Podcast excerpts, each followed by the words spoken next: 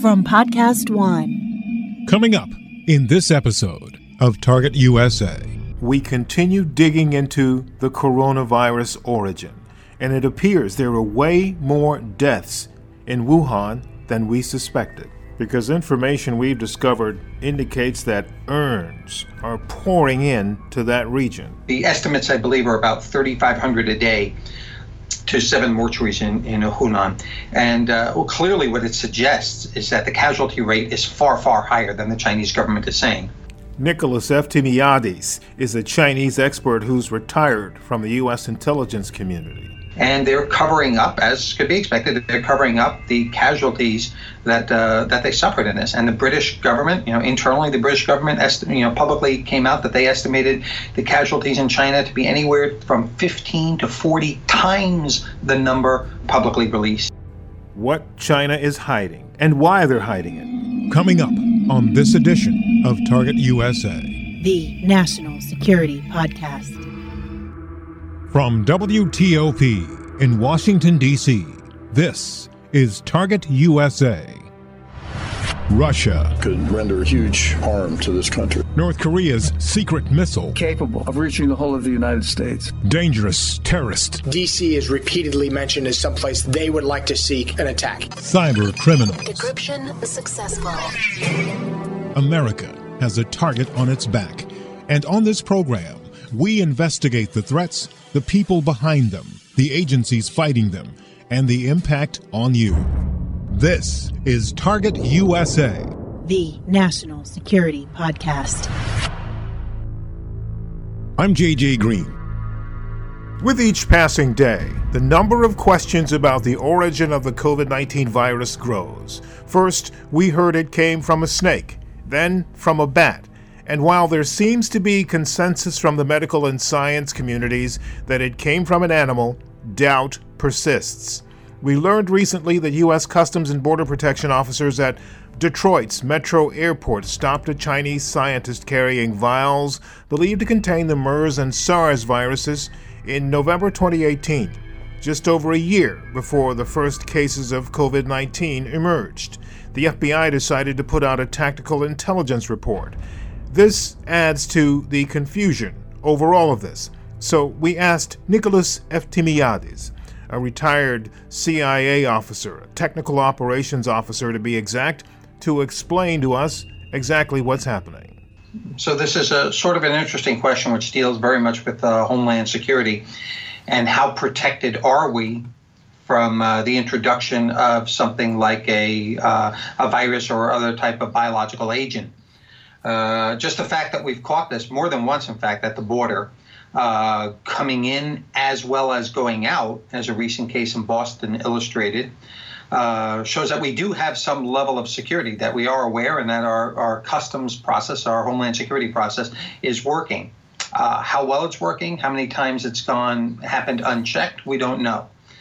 Uh, but it, it certainly is enough to indicate concern, and it does leave us particularly vulnerable uh, the likelihood is is that a foreign government who act or a terrorist organization who actually tries to hurt us in this regard would probably send a person in, um, you know, with that in infection as opposed to vials.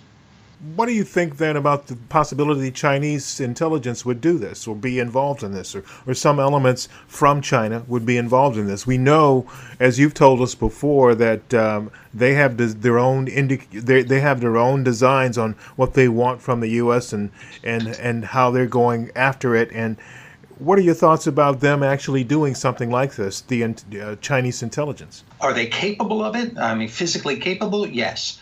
Was it them in these previous scenarios? No. Are they likely to do it in the future? No. Uh, let's hope not. uh, but just the fact the FBI let the individuals go uh, is a clear indication that they didn't believe that uh, that there was any um, uh, any attack or imminent threat. Uh, pending. They never went back up to follow up. They never went back and arrested these people. So, um, so obviously the FBI uh, is more concerned about the threat or the possibility of biological agents coming in than any specific actions and whether they could be tied back to the Chinese government or specifically to Chinese intelligence. Okay, so uh, go ahead. Go sorry. No, no, no. Go on. So you don't think that they pose any risk in that regard? The no, Chinese. I don't think I, I don't think they posed past tense any risk in what happened. Do they pose a risk? Could they do that? Yeah, absolutely. How would you assess Homeland Security's ability to uh, tackle something like that? Well, you know, security, you, you, can never have enough of it, right? And there's, there's always, you can always throw money at security and, and you'll never have enough. We don't have enough money on the planet uh, to get the type of security that, to get 100% uh, protection. So, um, so we turn to things like intelligence. Um, our intelligence should provide us uh, indications or any type of uh, pending threat, warnings of any pending threat uh, coming to the United States. So the investment has to be twofold. A, we have to ensure that we have a reasonable amount of security for the money that we're getting, and, and I think DHS is, is close to that, is certainly getting that. Uh, and then secondarily, I think we need the type of penetrating intelligence, the exquisite intelligence that gives us insights into pending threats. I think we need a little more emphasis there. Mm. You know, you mentioned a few minutes ago that uh, the Chinese have the capability to do that possibly, but they, they would not do it. Why do you believe they wouldn't do it? Well, you know, at, at the end of the day, I mean, we're the largest market for China. Um, we, you know, you know, despite the political differences that the nations are facing, uh, one could easily argue that they do need each other uh, for the future economically, and they need to be cooperative for the, uh, you know, for civilization to move forward. So it's not in the long-term interest of China, or, or certainly not in the mid-term interest, to uh, to see a degraded United States because that has economic impact on them uh, over time. You know, China has said before its um, its greatest fear in the night. Uh, you know, the thing that keeps them up is uh, is the collapse of the United States and how it will happen. Mm. so it's it's a pretty frightening thought to think of it, but they've actually publicly said that. Uh, so they need to manage what they believe is a decline of the United States and collapsing the economy and killing, you know, tens of thousands or hundreds of thousands is certainly not the way to do that. So, Nick, how do you look at the the relationship between the U.S. and China from an intelligence point of view? Um, they knew something really bad was going on for a while, um, and in light of what you just said, they did not want this to be their dirty laundry to get out into the world. It did, but they didn't tell anybody, but anybody about it for a good while. What what, what happened there? Right. Well, they, there are a lot of problems with this, um, and uh, or the way China behaved, and the way they the way they behaved, which was specifically to protect the Chinese Communist Party, was uh, to control information, uh, and, and you know they literally told hospitals there was a quota on the number of, of uh, coronavirus cases that they could report. So at the end of the day, even the Chinese government doesn't know how many coronavirus cases as cases there were because they specifically did not allow the hospitals to accept them and to report them. So, uh, you know, from an intelligence perspective, it's an impossible problem to uh, to contend with because even your target doesn't know you know, uh, only has an estimate of how many deaths uh, there were. Uh, the fact of the matter is that they're, you know, the CCP preeminence, control of the party comes before everything, including the life and hate and health of their population, and and their actions have proven that. When you look at the coronavirus map that most folks are looking at, that is the Johns Hopkins map, you see that China has a very low number of thousands of cases. Uh, and it is a country of 1.3 billion or something like that. This is the place where it all started. As you just said, there are situations where hospitals were given quotas on the number of cases they could uh, disclose. I also know through research that there have been a number of uh, mortuaries in Wuhan that have been ordering thousands of urns uh, in some cases, several thousand have been delivered in a day. What does all of that suggest to you? Right. Well, the the, the estimates I believe are about 3,500 a day. Um, to seven mortuaries in, in Hunan. And uh, well, clearly, what it suggests is that the casualty rate is far, far higher than the Chinese government is saying. Um, and, and that much is pretty obvious. Uh, and and you know their behavior and the way they the way the party has treated this is is you know with complete lies. Uh, I mean, Germany and France have given as much aid to Italy as China has, but uh, but you never hear that. You know, the United States gave aid to China in you know in January, and of course they we don't hear that. So China's propaganda machine is in full um, you know full force forward motion.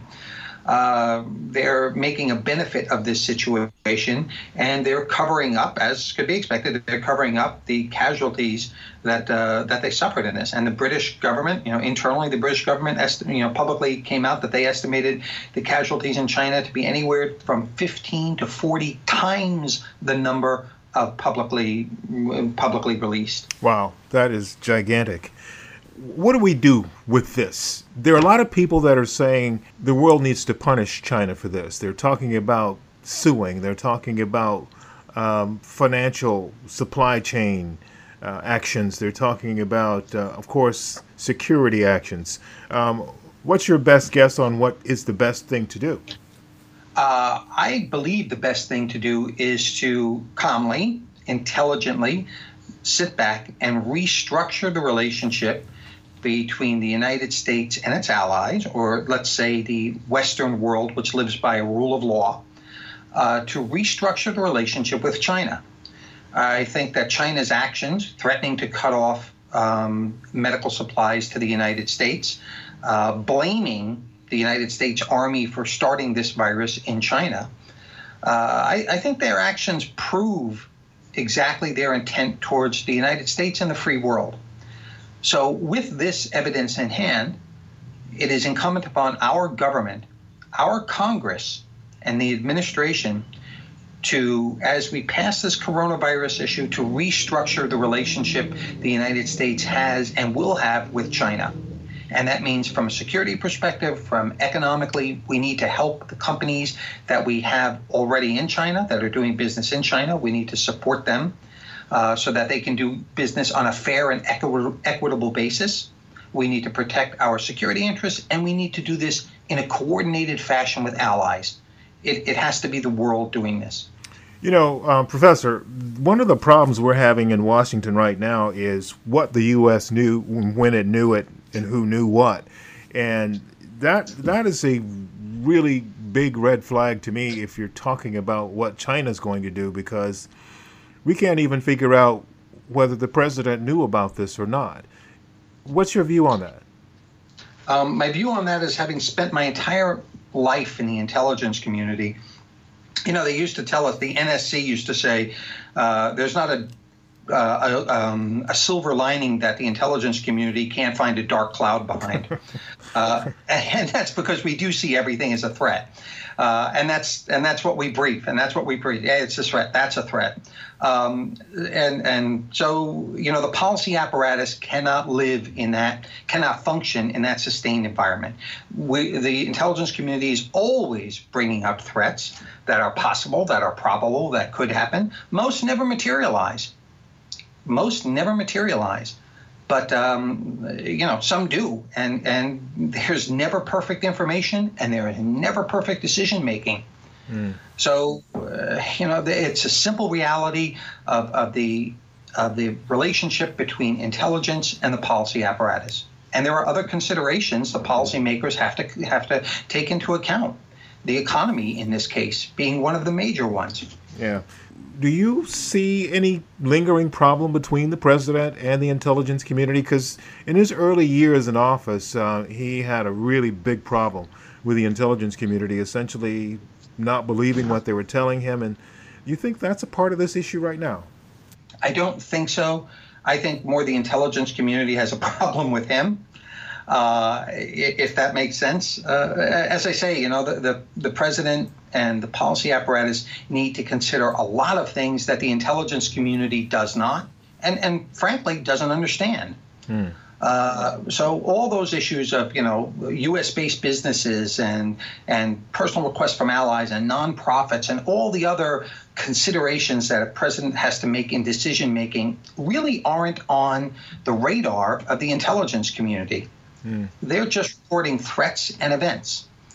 So, you know, any any policy apparatus has to take all these um, aspects in to consideration before formulating a decision. Mm-hmm. I don't think the relationship is good uh, between the administration and the intelligence community, but it's uh, it, it's pretty forthright. Hmm. It's pretty far out in the open. Interesting. So back to the uh, the, the, the question of the day: um, What do we do? What does what does the U.S. What does the rest of the world do immediately about this threat that's coming out of China? Because they say they're reopening parts of Wuhan, uh, which is that was the epicenter of this. But uh, all the medical scientific folks that I know say that is not a really smart thing to do because this kind of this kind of situation runs in waves. Just within the last week or so, they had to lock down another province very close to Wuhan. Are they doing the right thing here? No, certainly not. Um, the, they're doing the politically expedient thing. They're trying to show the world, and mostly, I, I would suspect it's mostly the developed world.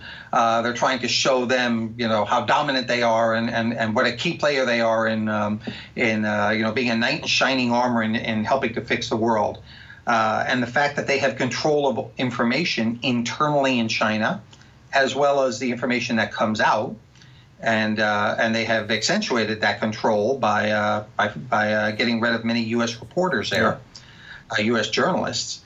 So I, I, think that with an information dominance and controlling the environment, uh, you know, they can do this they can do it. It might not be the right thing to save people, but it is the right thing for to uh, increase the power of the party. Yeah. Well, here's the elephant in the room, Nick. A lot of people have been thinking for a while that something's not right about what the Chinese are saying. But then when you look at some of the data and some of the information that's come out about the fact that they knew about this, but they went ahead and let flights leave Wuhan going to other parts of the world. Then there is this conspiracy theory issue about maybe this was bioengineered in China. And by the way, they've said the U.S. Army bioengineered this thing. This is what the Chinese are saying. But at the same time, there are people who got sick in this country with similar symptoms to this virus um, that I've spoken to that are wondering, well, was it here before we knew it was here, or were learned that it was here? And all of this, I, I want to roll this into one big fat question here and, and ask you did the Chinese con- create this thing? I don't believe it for a minute, but there are so many things that point to it. Uh, erase that thought or that probability for us. Um, so you know they say never ascribe to you know ill thinking and behavior what you can attribute to um, to incompetence, and uh, and and for anyone who's lived in China, that really shines through a lot.